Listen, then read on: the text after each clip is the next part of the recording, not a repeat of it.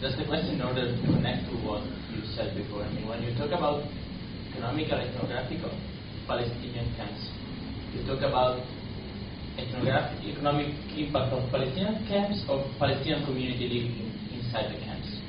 Otherwise, talking about economics inside the camps, we should also deal with uh, so many communities living inside the camps that are not Palestinians and they are contributing to somehow the economy of the Palestinian camps, especially after uh, 2011. I mean, uh, I guess that we risk to somehow, somehow to, to avoid a, a great part of newcomers inside the camps, and so that before we were talking about migration, that is something like under-researched uh, mm. uh, issue. That's totally true. It's not just a matter of migration out of the camps, but even migration from other places into the camps that's happening nowadays after 2011. And concerning really uh, economic uh, business plan, if we can say, and nowadays I guess that I listened before that there are some people from the Dawi camp, and I guess that for sure they know better than me. That they've done the research just for one year, but plenty of economical activities now going on by Syrian or by Palestinians coming from Syria, but till uh, 2011 when were asked that vote. How somehow we can include, if we if we want to include uh, and the, impact of the. Well, one of the paragraphs that I missed, I skipped, was about uh, the um, the fact that that uh, camps are demographically very mixed now. Yeah, and uh, in what ways does this um, affect my uh, argument.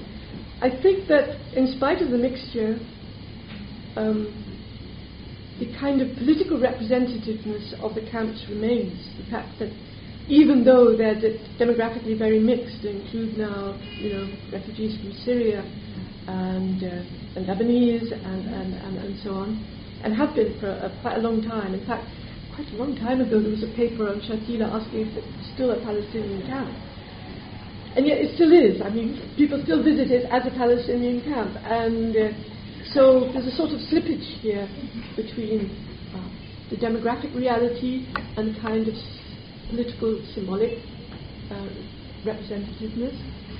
And I don't know where that will lead to. I mean, Durai, the, uh, the urbanist who did studies of integration between urban camps and the Lebanese population around, suggests that these camps have for a long time actually been low rent areas for migrants from other areas, workers from Africa, for instance.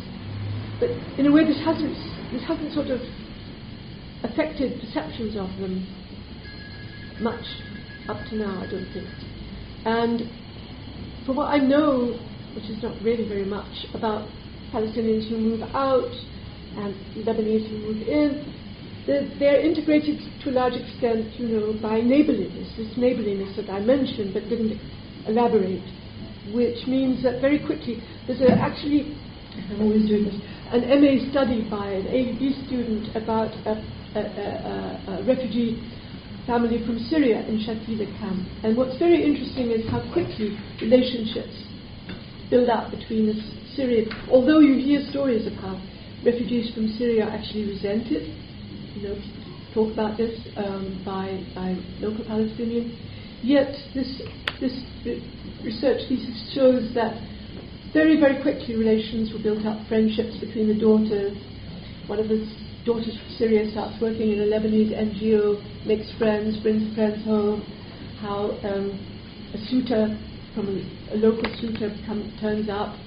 How the mother works uh, for uh, works finds work. I mean, all types of integration seem to uh, happen very, very fast.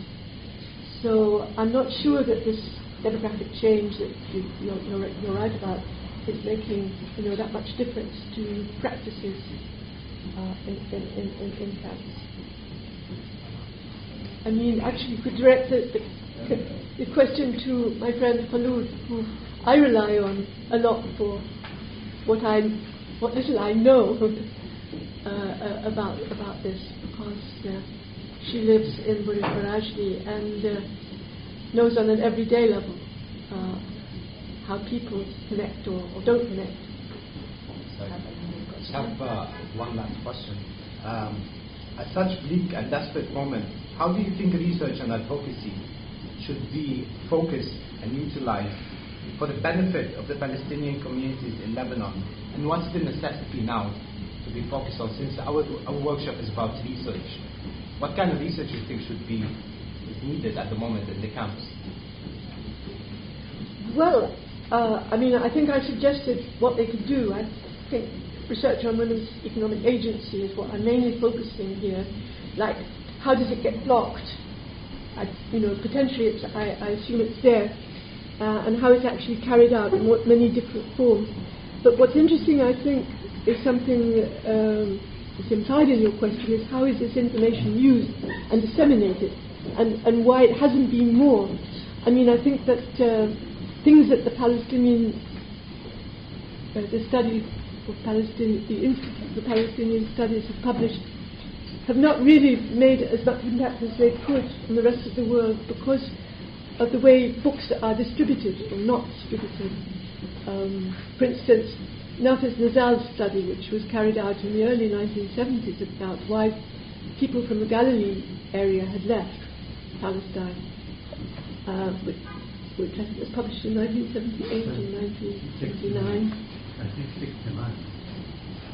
It was done in the early 1970s, Mahmoud, I think, and published in um, late 1970s. See, I mean, that book, if it had been published by the Syracuse University Press, let's say, or the Columbia University Press, might have had a real impact on Western scholarship and knowledge but because it was published by the Institute of Palestine Studies in Beirut that nobody had ever heard of, you know, it didn't get around the world and didn't make much impact, I think. But hopefully that's, that's changing. Did, is that what you were saying? Yeah, yeah. I just want to say last thing. Uh, do you think it's too controversial to start a research on resistance and as as a way back for Palestinian resistance and the revolution. Is that too controversial now? Is that a, such a taboo? No, it's absolutely the right time, I think. no one seems to be talking about resistance as a main aspect of the Palestinian uh, diaspora, because the Palestinian diaspora started in resistance. Well, the um, Oral History Archives program at AUB that um, that Hannah Suleiman yes. and, and Kaukab are, are talking about tomorrow uh, is part of a revival, I think, of interest. I mean, because those oral histories do contain uh, stories of, of, of, resistance in the PLO period. And, and I think, I mean, I, I, think that there is a, a renewal, of the, perhaps the right amount of time has passed, since the 60s, 70s, 60s and 70s, for renewal, because these things do very much go in cycles. You know, you have the death of a topic, and have you, you have the renaissance of a topic. I have a feeling that it's not very substantiated that time of the resistance movement is coming back, and there will be more uh, research and memories of it. But you know, that's just a subjective view. Allah is Mamun it us, so it will come back. Okay. Any more questions, comments? Well, thank you, Rosemary. Thank you. We'll see you tomorrow at 9.